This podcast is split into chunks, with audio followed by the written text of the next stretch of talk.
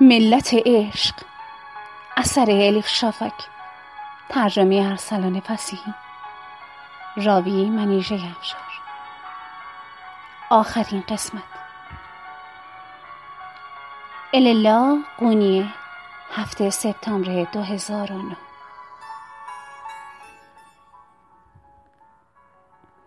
بشنو. گوش کن. از کسی که برای اولین بار در عمرش بعضان صبح گوش می‌دهد بپرسید صدایی که میشنود به چه میماند؟ احتمالا چنین می‌گویند اسرارآمیز غیرعادی مسهور کننده اما در عین حال ماورا طبیعی فراتر از ادراک. حتی تکان دهنده درست مثل عشق. این بود صدایی که در تاریکی شب اللا روبنشتاین را از خواب بیدار کرد. به سرعت بلند گیج شده بود. نمی‌دانست چیز صدای مردانه ای که از پنجره به گوش می‌رسد. چند ثانیه طول کشید تا به یاد آورد. دیگر در آمریکا در ماساچوست نیست. جایی که در آن بود خانه مجلل بزرگی نبود که به اتفاق شوهر و سه فرزندش در آن زندگی می‌کرد. همه اینها به زمانی دیگر تعلق داشت. زمانی چنان دور که دیگر به نظرش نه گذشته خودش. بلکه مثل قصه های پریان می رسید. نه در ماساچوست نبود. در آن طرف دنیا بود در قونیه در بیمارستانی ساده بود که بوی دارو و مواد ضد عفونی کننده می‌داد. و آدمی که به صدای دم و بازدمش گوش می‌داد مردی نبود که 20 سال شوهرش بود بلکه مردی بود که تابستان گذشته در روزی آفتابی به خاطر شوهرش را ترک کرده بود. چراغ رومیزی را روشن کرد. در نور کهربایی رنگی که چهرش را ملایمتر نشان می‌داد. دور برش را نگاه کرد تا ببیند در زان یکی دو ساعت چیزی در اتاق تغییر کرده یا نه. توی کوچکترین اتاق بیمارستانی بود که در عمرش دیده بود. البته نمی‌شد گفت اللا در طول عمرش خیلی اتاق بیمارستان دیده. تخت بیمار درست وسط اتاق قرار داشت. جای دیگر وسایل اتاق را قفسه در هم بر هم. کمدی چوبی سندلی ها گلدان پر از گل بابونه میزی پر از قرص و دوا. با توجه به تخت چیده بودن کتابی که عزیز می‌خوان در گوشه تخت بود. من و مولوی. چهار روز بود که به قونی آمده بودند چند ساعت اول را در شهر مثل توریست ها گذرانده بودند موزه ها و بناهای یاد بود را گشته بودند از کوچه و ساختمان ها عکس گرفته بودند غذاهای محلی خورده بودند با دیترین چیزها هم با دقت توجه کرده بودند تا دیروز همه چیز بر وفق مراد بود. اما روز گذشته موقع نهار حال عزیز به هم خورد و با عجله به نزدیکترین بیمارستان رساندنش. از آن لحظه به بعد بیان که بداند به چه چیز باید امید داشته باشد. اما باز بیان که امیدش را از دست بدهد انتظار می‌کشید الله و از طرفی هم پیش خدا شکایت می‌کرد. عشقی را که اینقدر دیر به من عطا کردی. اینقدر زود می‌خوای از دستم بگیری. این کارت عادلانه نیست. یا نباید اصلا عشق را عطا می‌کردی یا اینکه باید میگذاشتی با عشق زندگی بکنم به مردی که روی تخت خوابیده بود عاشقانه نگاه کرد. پرسید عزیزم خوابی؟ راستش نمی‌خواست بیدارش کند اما در آن لحظه خیلی احتیاج داشت که صدایش را بشنود. نتوانست جلوی خودش را بگیرد. یک بار دیگر صدایش کرد. عزیز. ریتم یک نواخت نفس کشیدن بیمار لحظه مختل شد. در ریتم آهنگ یک نوت خارش نواخته شد. اما ادامه پیدا نکرد. اللا صدایش را بلندتر کرد و دوباره پرسید. خوابی؟ عزیز با لحن شوخ گفت خواب بودم. چی شده عشق من؟ خواب از سرت پریده؟ اللا گفت اصلا صبح تکانم داد و سکوت کرد. انگار این چهار کلمه همه چیز را توضیح می‌داد. وضعیت سلامت عزیز را که رو به وخامت می‌رفت. ترس از دست دادنش را. دیوانگی به نام عشق را و اتفاقاتی را که برایشان افتاده بود خلاصه می‌کرد. عزیز به زحمت روی تخت نشست. از چشمان سبزش درد خوانده می‌شد. صورت خوش ترکیبش زیر نور چراغ. در میان ملافه های سفید پژمرده به نظر می رسید با این حال باز حالتی آرام و مطمئن داشت. عزیز زمزمه کنان گفت از آن صبح همیشه به نظرم حالتی خاص داشته. کسانی که به این صدا عادت کردند آن را نمی‌توانند مثل تو بشنوند. آنقدر شنیدن این صدا را که متوجه افسونش نمیشه اما خارجی ها وقتی از آن صبح را میشنوند میلرزن و ماتشان می‌برند. می‌گویند نماز صبح میان نمازهای پنجگانه از همه با ارزشتر است. و در عین حال از همه دشوارتر. چرا؟ خب لابد به این خاطر که از خواب شیرین بیداد ما می کند و رویایمان را نیمه کاره می گذارد و به حقیقت دیگر دعوتمان می کند برای همین سخت است در از آن صبح جمله هست که در دیگر از آنها نیست. نماز از خواب بهتر است. الا با خود گفت اما برای ما دو نفر شاید خواب بهتر باشد. کاش با هم به خواب رفتیم خوابی عمیق و آرام. از آن خوابهایی که حتی توپ هم بیدارمان نکند. مثل زیبایی خفته به خوابی سهرامیز رفتیم و صد سال دیگر بیدار شدیم کمی بعد. از آن به آخر رسید. پژواک هایی که از دیگر مسجد ها می آمد نیز یک به یک خاموش شد. آخرین نوت که از آسمان پر کشید. سکوتی اسرارآمیز حاکم شد. الا در آن سکوت به خواب رفتن دوباره عزیز را تماشا کرد. یک سال را با هم گذرانده بودند. سالی پربار. عزیز تا دو هفته پیش چنان در برابر بیماری مقاومت کرده بود که باعث تعجب دکترها شده بود. چنان قبراغ بود که به هر سفری می‌رفتند نور و انرژی از خود میپراکند. با هم بودنشان چنان بود که هیچ روزشان به روز قبلشان قبلشان نمیمانست و زندگی خود را تکرار نمی‌کرد. الا راضی بود از به هم خوردن روال عادی زندگیش چه زیبا بوده یکی را با عشق و آگاهی و سپاس دوست داشتن. الیلا قبلا معتقد بود باید مدت زیادی بگذرد تا آدم ها همدیگر را بشناسند. اما الان فکر می‌کرد مفهوم زمان انواع گوناگونی دارد. یعنی سعی می‌کنیم با یک کلمه چند چیز را توضیح بدهیم. زمان یک. روند یک نواخت و مکانیکی عادتهای خسته کننده کارهای کسالت آور در جا زدن دائمی است. زمان دو. جریانی است پر از اسرار و شگفتی ها افت و ها سریع و در عین حال سرگیجه آور. زمان سه. زمان مطلق خداست. زمان یک و زمان دو با سرعت یکسانی جریان ندارند زمان سه اما همه چیز را در بر می‌گیرد. و زمانهای دیگر را هم میبلعد و هم میزاید. اله خم شده پیشنی عزیز را آرام بوسید. این تن که در یک سال گذشته دیوانوار دوستش داشت در نظرش چیزی بیش از تنی مردانه بود. انگار نوعی معبد بود. به همین سبب این این که عزیز در پیش چشمانش روز به روز بیشتر آب می‌شد در وجود اله نه آرزوی دور شدن پدید آورده بود و نه حس ترحم.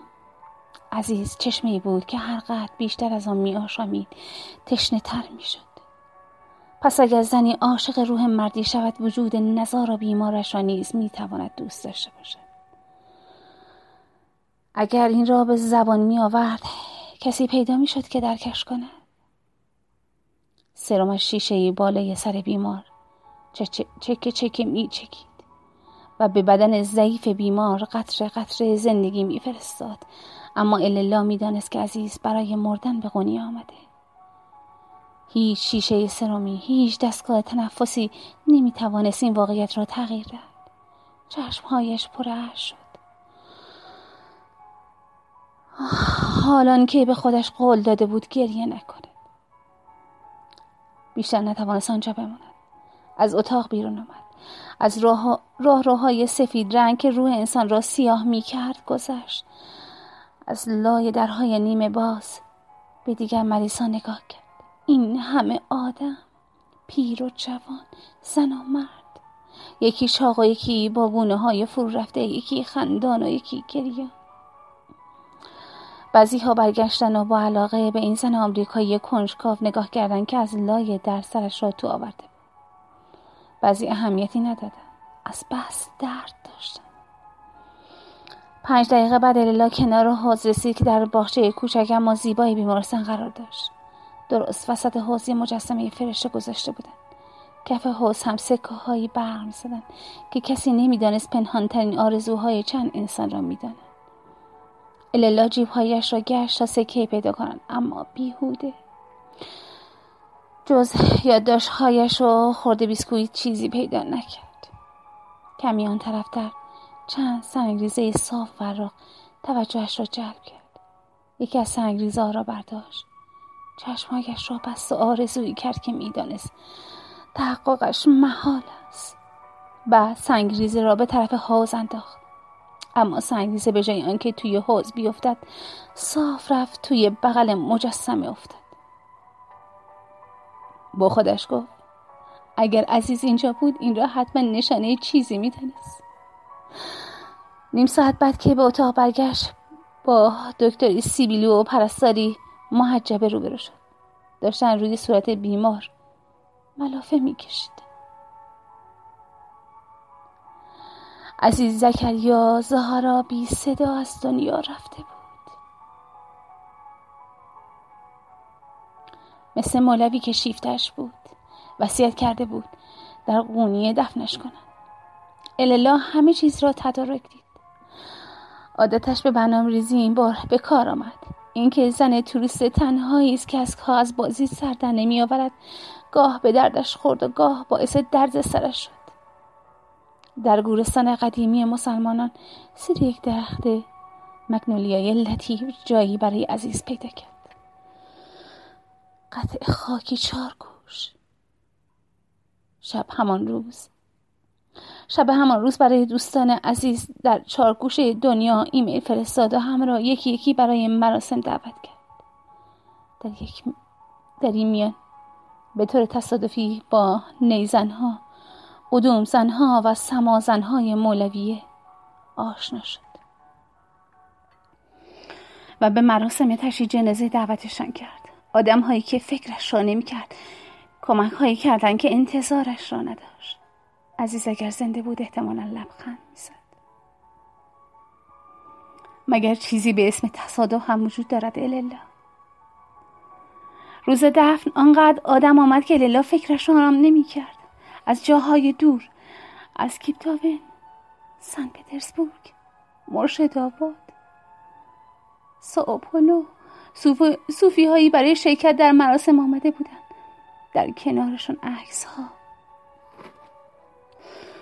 آکادمیسین ها روز نگارها نویسنده ها مجسم ساز ها بانکدارها تاجرها کشاورزها شاگردها شاعرها نقاشها استادان یوگا همه بودند همینطور دو جوانی که عزیز به فرزندی پذیرفته بود. آنها همانجا بودند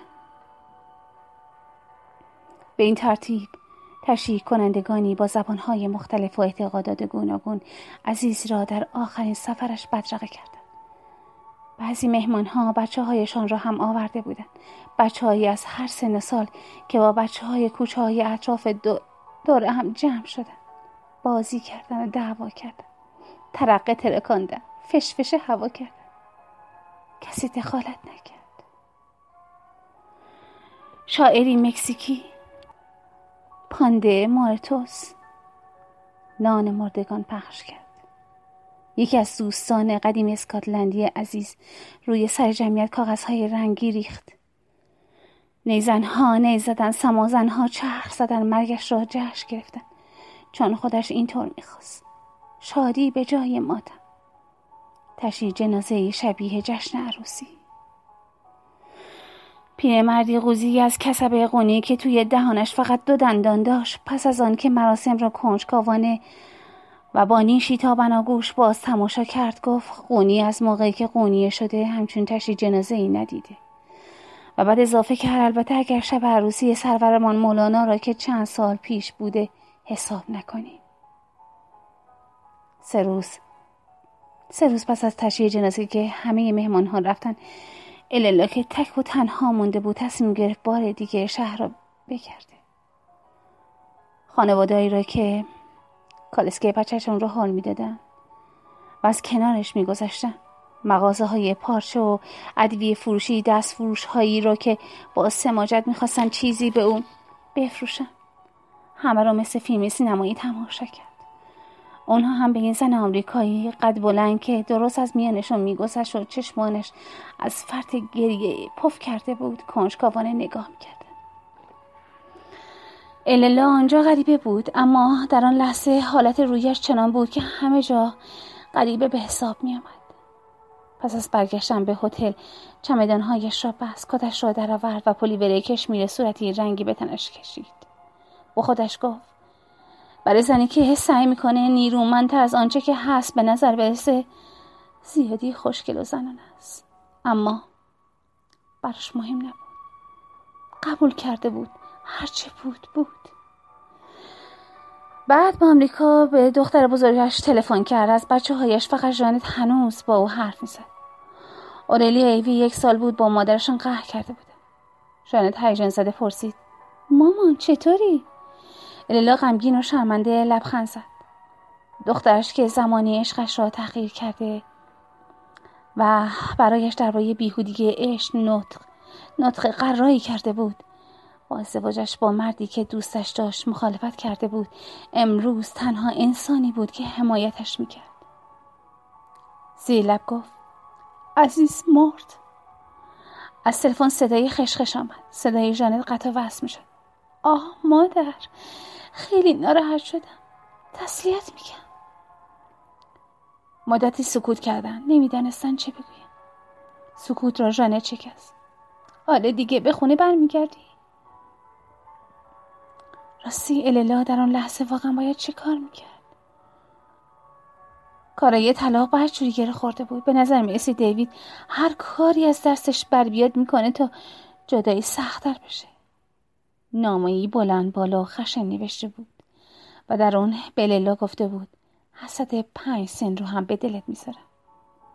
شوهرش عصبانی بود و دو قلوهایش قهر کرده بودن. اگر برگردد کارها بهتر نمی شود به علاوه نه پول داشت نه کار اما خب می‌تونست همه جا به راحتی انگلیسی تدریس کنه. در مجله مطلب بنویسه یا اینکه کسی چه می‌دونه؟ روزی در یکی از مؤسسات انتشاراتی ویراستار بشه. حتی رمان خودش رو بنویسه. چشماشو بس. پیش از این هیچگاه اینطور تنها نمونده بود. اما عجیب بود که خودش رو تنها حس نمی‌کرد. گفت ژنت دختر عزیزم دلم برات تنگ شده. دلم برای اورلی و ایوی هم تنگ شده. رفتنم هیچ رفتی به شما نداشت. محبتم نسبت به شما اصلا کم نشده. جانت با پخته گفت می‌دونم. برای دیدنم میایی البته که میام میایی مادر. فکر دوقلوها رو نکن. میگذره. مامینه که تو خوب باشی. الان چی کار می‌خوای بکنی؟ مطمئنی که نمی‌خوای, نمی‌خوای برگردی؟ الیلا گفت فکر کنم که به آمستردام برم. اونجا آپارتمان های زیر شیروانی نقدی و قشنگی هستن. می‌تونم یکیشون رو اجاره کنم. اما باید تمرین دو شخص سواری هم بکنم. هیچ هیچ برنامه ندارم شانت نمی‌دونم فردا چی میشه. بس فردا پنج ساله بعد چی میشه. تنها چیزی که می‌دونم اینه که زندگی رو از نو شروع کردم. خب اینم یکی از قاعده هاست مگه نه؟ جانت پرسید کدوم قاعده مادر؟ درباره چی حرف می‌زنی؟ اللا به پنجه نزدیک شد. به سایه روشنهای آبی رنگی که آسمان را فرا گرفته بود نگاه کرد. ابرهای سفید و ظریف مانند تور آرام آرام در آسمان میچرخیدند. با خلدرم میآمیختند و آب می‌شدند. درست مثل سمازنها. شمرده شمرده گفت قاعده چهلم. عمری که بی عشق بگذرد بیهوده گذاشته نپرس که آیا باید در پی عشق الهی باشم یا عشق مجازی. عشق زمینی یا عشق آسمانی یا عشق جسمانی. از تفاوتها تفاوت میزاید. حالان که به هیچ متمم و صفتی نیاز ندارد عشق. خود به تنهایی دن... دنیایی است عشق. یا درست در میانش هستی در آتشش. یا بیرونش هستی؟ در حسرتش.